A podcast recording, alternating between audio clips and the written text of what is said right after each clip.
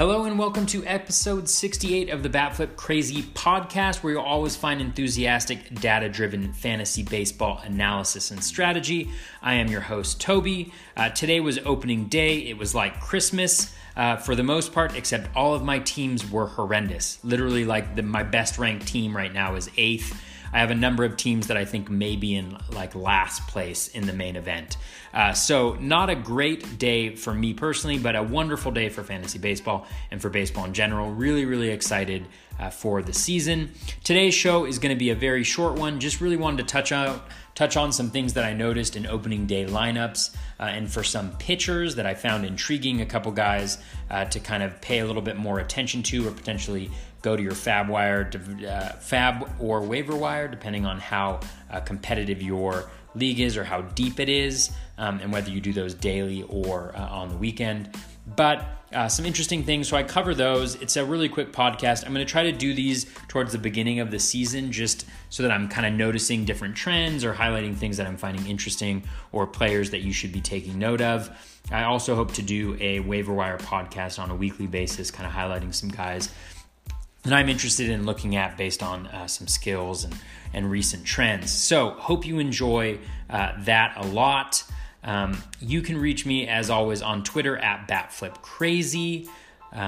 That's the best place to reach me at. I'm in a couple of other places, but you can just hit me up there. I also have my website, batflipcrazy.com, where I dropped my bold predictions for the 2019 season. So if you didn't see those on my Twitter, definitely head over there, check those out, or go to the Twitter and check those out. Yeah, really exciting. Opening day. A lot of interesting things happening, a lot of interesting lineups, a lot of interesting pitching matchups, a lot of terrible lineups. That is for sure. Marlins, Giants, D-backs, Royals, White Sox, you name it. Tigers. I mean, there's bad lineups everywhere. And so a lot of decent pitching matchups, although I seem to have every single guy who blew up on the mound. So anyways, let's get this party started.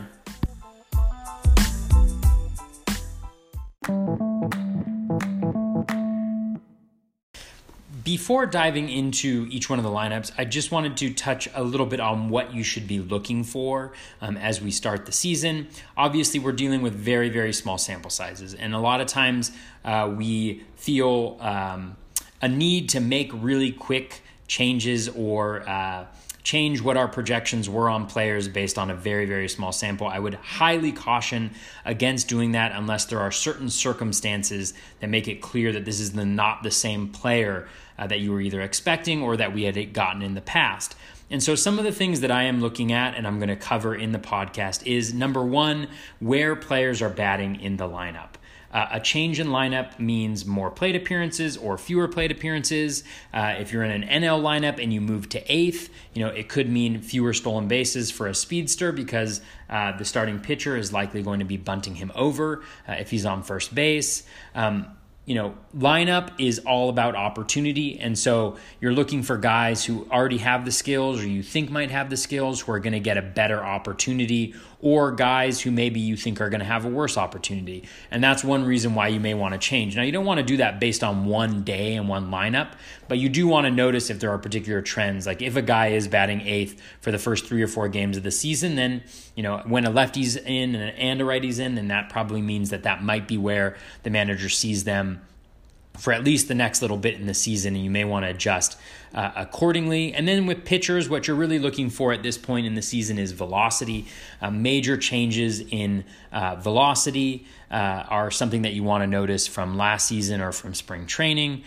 Pitch mix changes, so if a pitcher is fading a pitch or throwing another pitch more, especially if it's a better pitch they're throwing more and a worse pitch that they're fading, or for some reason they're not throwing their best pitch, those are things that you want to notice. So those are primarily going to be the things that I highlight in this podcast.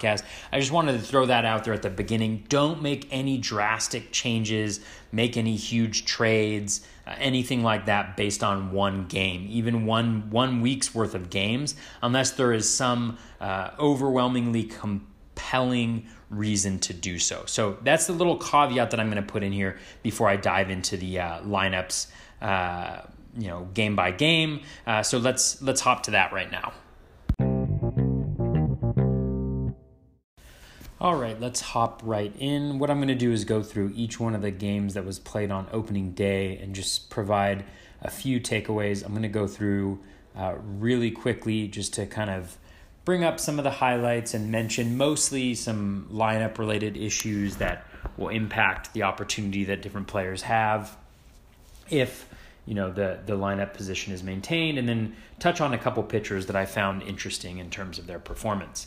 So let's start off with the Red Sox versus the Mariners. A couple notes on the Red Sox lineup. Rafael Devers was batting third despite going up against Marco Gonzalez, who's a lefty. So that's just something to consider. Alex Cora, White Sox fame. Alex Cora has said that Steve Pearce will bat third against lefties when he's healthy. So that's just something to keep in mind for those of you who are stashing Pearce on your DL. Xander Bogaerts was batting fifth as a result of Devers batting third. You know, still plenty of opportunity for RBI, maybe a few less plate appearances. Just something to consider for Bogaerts there. For the Mariners against a lefty, Mitch Haniger was actually batting leadoff, which is really interesting. Malik Smith batting seventh and D Gordon batting ninth. So just take that into consideration as you think about the Mariners. Next up, we have the Orioles against the Yankees. Dwight Smith Jr. batted second for the Orioles.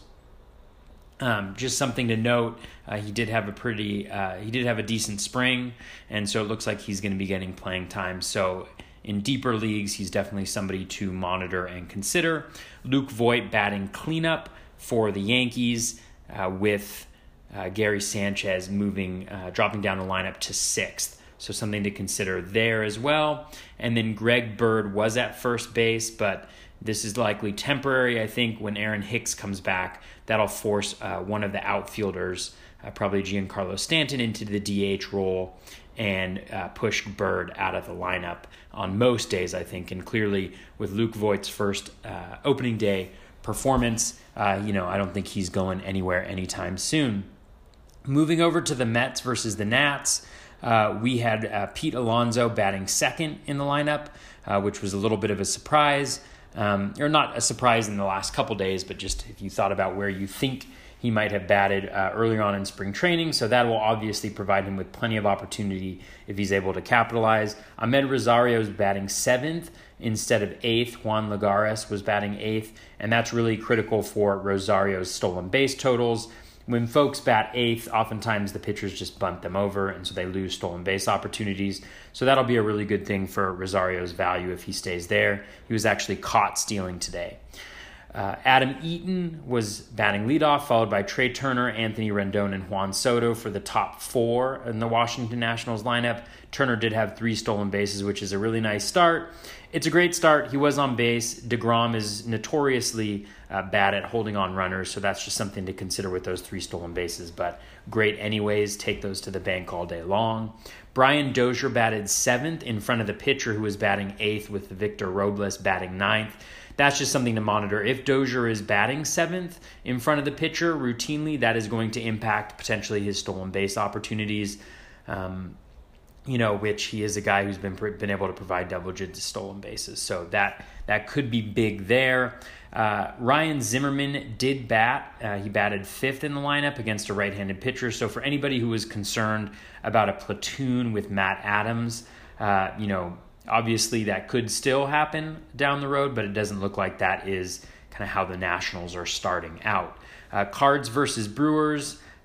Goldie was batting second, followed by Paul DeJong, Marcell Ozuna, and then Yadier Molina. That's a really nice spot for Molina batting fifth in front of those guys, as well as DeJong batting third there. So really like the lineup position for those two.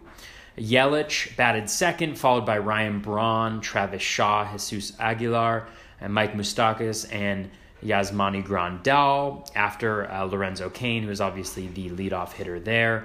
Orlando Arcia is stuck in the eighth position in front of the pitcher, and that is going to limit his stolen base opportunities. He doesn't have much value to begin with, but that will decrease his value even more. And then obviously Josh Hader came in for the two innings pitched save, which for those of you who drafted Hader, not even knowing that he would get an opportunity potentially for a ton of saves. This could just be absolute fantasy gold if he stays in this position throughout the year. Phillies versus Braves, Andrew McCutchen batting leadoff. That is, again, nothing new probably, but just something to consider there. Cesar Hernandez was batting seventh. That definitely impacts his value overall, but it's nice to see him batting seventh instead of maybe eighth or something like that, where it could have really impacted his ability to steal bases, which is critical to his value. Now he's just losing plate appearances.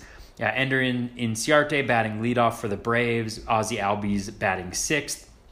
Acuna in the cleanup spot. He did steal a base. I'm not really worried about his ability to steal bases in the Braves lineup, batting cleanup. It's not necessarily a traditional lineup. Normally you have some maybe kind of power guys batting in the fifth and sixth spot. Instead, the Braves have Nick Markakis and Ozzie Albies in the fifth and sixth spot. That means that Acuna is stealing bases to get in scoring position with two either low to moderate power guys after him. I don't think that's a big issue there. I think the big issue is going to be Acuna will get a ton of RBIs. I think the runs may be a little bit more scarce than you might have thought. Freddie Freeman also tried to steal a base. He got caught stealing, but that's obviously nice to see from Freddie. Julio Teheran, probably the most interesting pitcher for me, along with Marcus Stroman coming at it today. His velocity was up at 91.3 miles per hour. That's nothing to write home about, but last year he was at 90, so he's up about 1.5 ticks, which is really nice on his four-seam fastball there. His slider has always been a really effective pitch. He got 14 swinging strikes on 88 pitches total. That's a 15.9% swinging strike rate. Really nice. He threw his slider on 42% of pitches with a 24.3% swinging strike rate. That is awesome to see. So really interesting developments there for Teheran. Obviously, the start did not go super well, but the skills and the velocity at least make him, an intriguing guy if he's still available in shallower leagues, if the matchup is right. Definitely continue to monitor Teheran moving forward despite, again, the not great outing. For the Tigers and the Blue Jays, Josh Harrison led off with Heimer Candelario batting cleanup against a righty. That is really nice news, I think, for Candelario owners if he's in that cleanup spot on a regular basis. Jordan Zimmerman is somewhat interesting. And again, with all of these guys, right, it's opening day. It's the first day of the season. Don't take anything to heart really hard. This is just, I'm kind of mentioning guys that are at least intriguing because of a combination of skills and maybe changes in pitch mix or velocity. Those are, I think, the things that you really want to be looking at early on in the season. With Zimmerman, he threw his fastball on only 35.7% of pitches. That's down from 43% last year, so a decrease of about 7 pitches yesterday. Again, it's just one start, but we're looking for trends here. If he continues to do this, it may be something that's going to stick. He threw his slider on 41% of pitches after 33.2%, which is really good news because his slider is easily his best pitch. And then he threw his curveball on 21.4% of pitches after 16% last year. So nice to see him moving away from the fastball since his fastball was one of the worst pitches in baseball last year. His overall swinging strike rate on the day was 17.1%. Velo down a little bit, so that's a little bit of a bummer. Brandon Drury batted leadoff with Randall Grichuk in the 2-hole for the Blue Jays. Danny Jansen, a little disappointing, batting 8th. That's not great for him. Teoscar Hernandez and Rowdy Tellez in the lineup with Kendrys Morales off to Oakland. That should be, I think, a fairly consistent thing for the Blue Jays until Vlad Guerrero Jr. comes up, and then I think it's going to be a little bit of musical chairs there. Marcus Stroman did look good. He's one guy that I would kind of consider going to your waiver wire and adding if he isn't already on a team in your league. His fastball was up to 93 miles per hour, which is where he had been before last year, when he was only at 92.3 miles per hour. That is a good sign. He's threw his slider on 35% of pitches, which is up from 30% last year. And he also dropped his sinker usage 5%. That is clearly his worst pitch.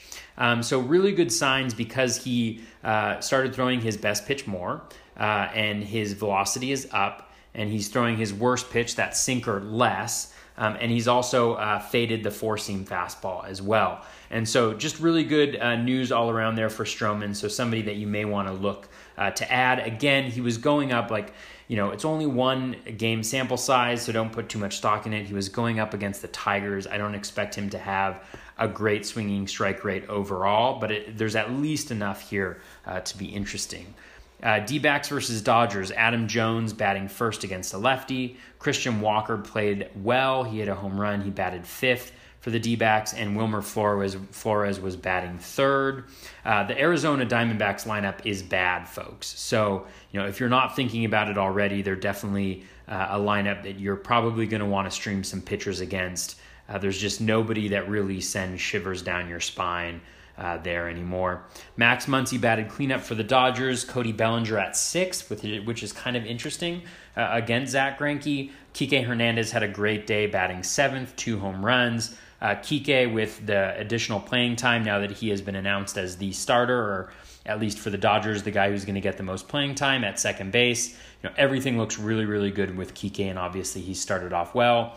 Major warning signs for Zach Greinke. He got lit up, obviously. His fastball was down to 88.5 miles per hour. And I think even more concerning, he only got 5 swinging strikes on 82 pitches, including only 1 swinging strike on his slider.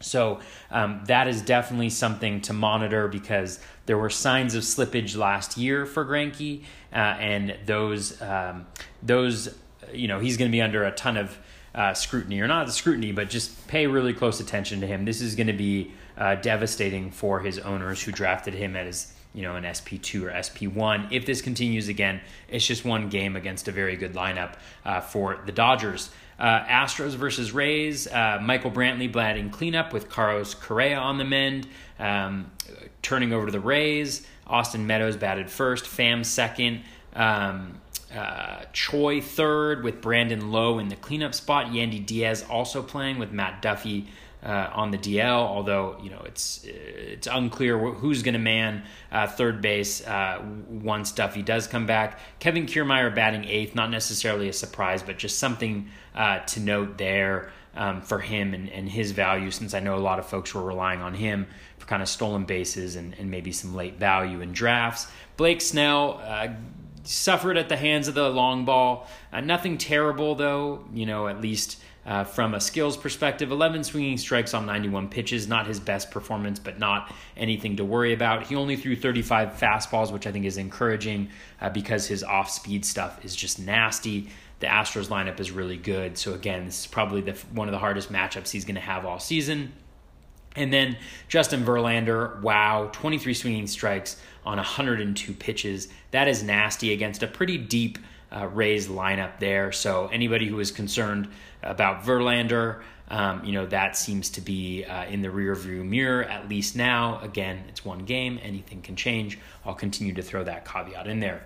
Cubs against the Rangers. Alberto Almora was batting leadoff versus a lefty, which was pretty interesting. And then Delino DeShields at the top of the lineup with Shin-Soo Choo on the bench against a lefty. So that is just something interesting to monitor, especially for Chu owners. If he's going to be sitting against lefties, you know, that is certainly going to whittle away his value.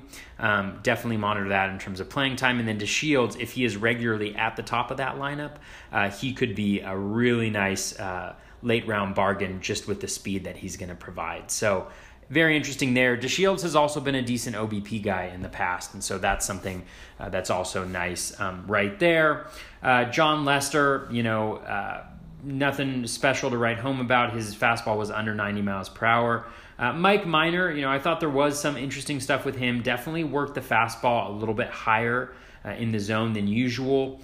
He was, you know, he lost out on a couple runs when Jesse Chavez gave up a home run to Baez. It was either 1 or 2 runs. He got a little bit unlucky. If you watched the game, Minor, he led off Anthony Rizzo with a high fastball in the zone, clearly in the zone. That was called a ball. He ended up walking Rizzo. He got strike 1 on the second pitch. Just a very different at-bat as a result of that call. Ended up walking him, gets yanked, and then Chavez gives up the home run to Baez, who was nasty today. Yeah, that's about it there. A's versus Angels. Robbie Grossman batting leadoff. Interesting there. Pinder was in versus a right-handed pitcher, but one thing to note is that Bob Melvin indicated that Kendrys Morales was going to split time with Jurickson Profar at first base. So that likely scenario, since Morales is much better from the left-hand side, is that Morales will play first base against right-handed pitchers, moving Profar over to second base. And so that just raises a question for me about whether Chad Pinder's going to lose time at second base or maybe whether he bumps Grossman out of the outfield. Just something to note and to consider moving forwards. Andrelton Simmons was in the cleanup spot today, which is pretty interesting, hitting after Justin Bohr, who is right behind Mike Trout, with Cole Calhoun batting leadoff. Nothing special with the pitchers. Fires, nothing to write home about in terms of the swinging strike rate. Neither for Trevor Cahill. There was nothing special, not one of his best performances. About a 10% swinging strike rate there.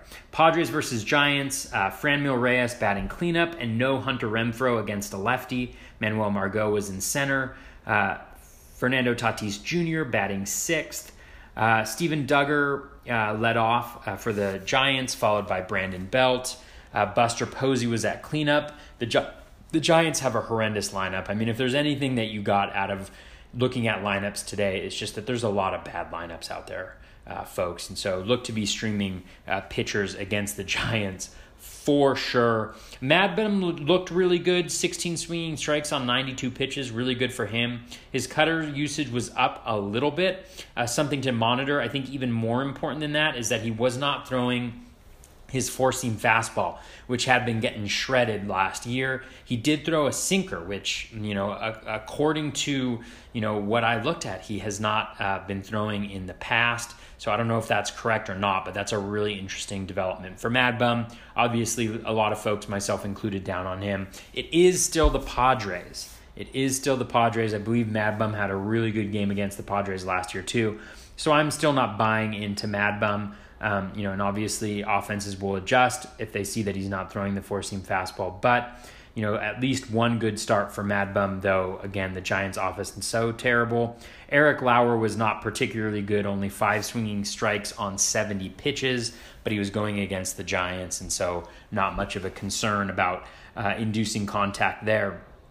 Indians versus Twins. Leonis Martin was at leadoff. In a surprise, Tyler Naquin batted third with Jake Bowers batting sixth, which is a little bit of a bummer as a huge Jake Bowers fan. Him batting sixth instead of in the middle of that lineup is a little disappointing, so something to monitor there. Jose Berrios was nasty, 17 swinging strikes and 96 pitches. Looked really good. So did Corey Kluber, 13 swinging strikes in 76 pitches. One thing to note, he was throwing his sinker more than his four-seam fastball. That sinker was not as good as the four-seam last year, and so that's kind of a little bit of an interesting development there. Marlins versus Rockies. My God, are the Marlins going to be a really bad offensive team this year. No Garrett Hampson for the Rockies, so something of note. Ryan McMahon getting the start against the right-handed pitcher, batting seventh.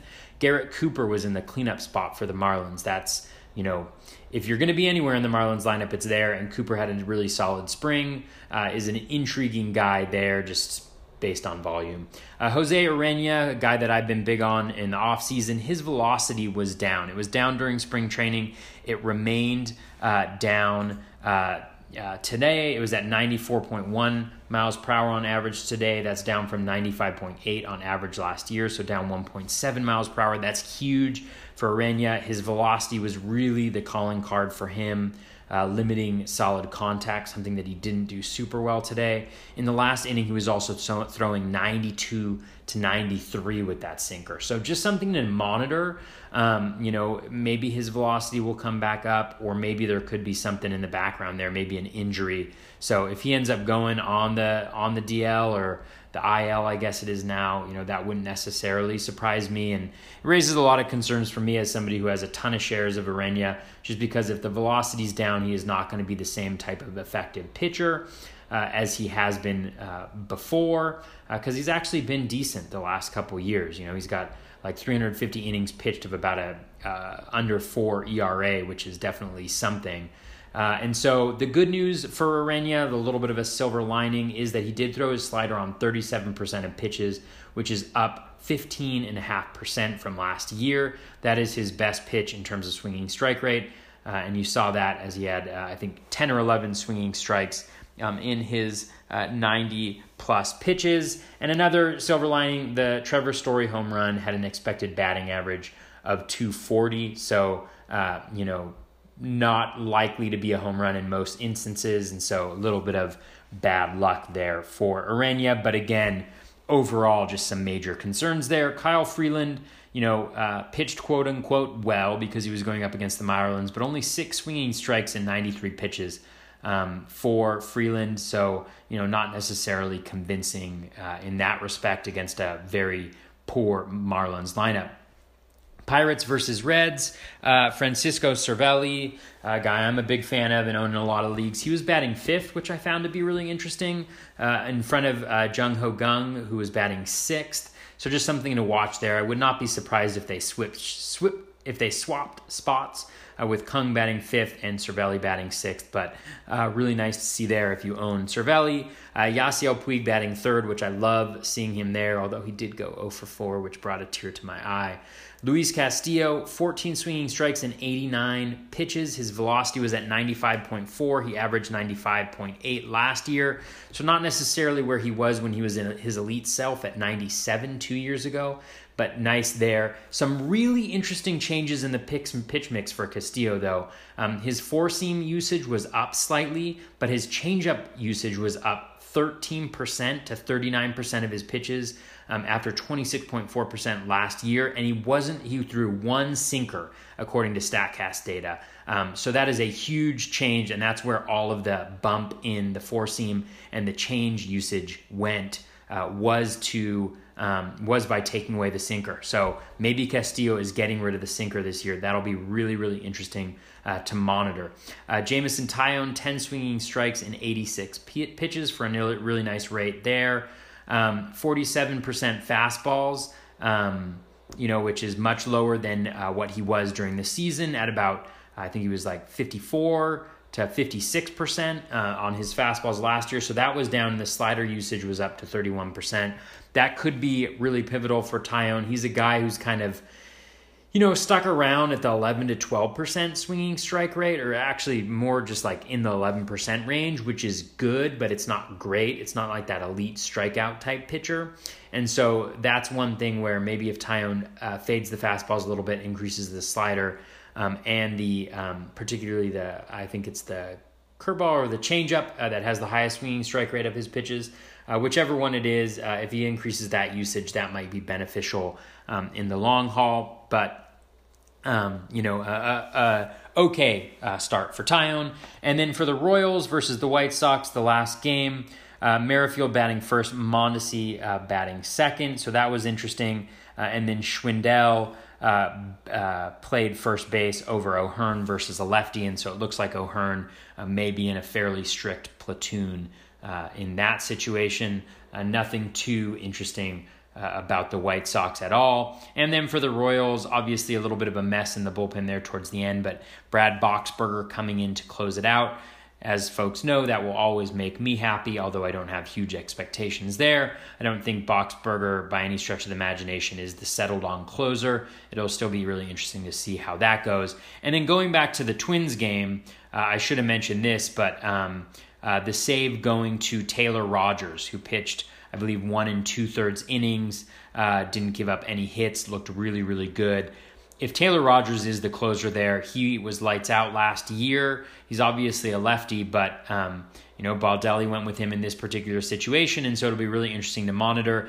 If Rogers does get another closing opportunity between now and when Fab runs on the weekend, he is going to be a guy that you should definitely be all over. So that is going to wrap it up for opening day. I just wanted to really quickly go over things that I found interesting and hopefully are helpful to you in your lineups. I'll continue to try to do this as much as possible. To be honest with you, I'm pretty tired out over the last couple weeks with drafts and trying to get podcasts out and work and life and family and things like that. So I'm not sure if I'm going to be able to get them out every single day, but I will do my best to try to share kind of interesting notes that I see.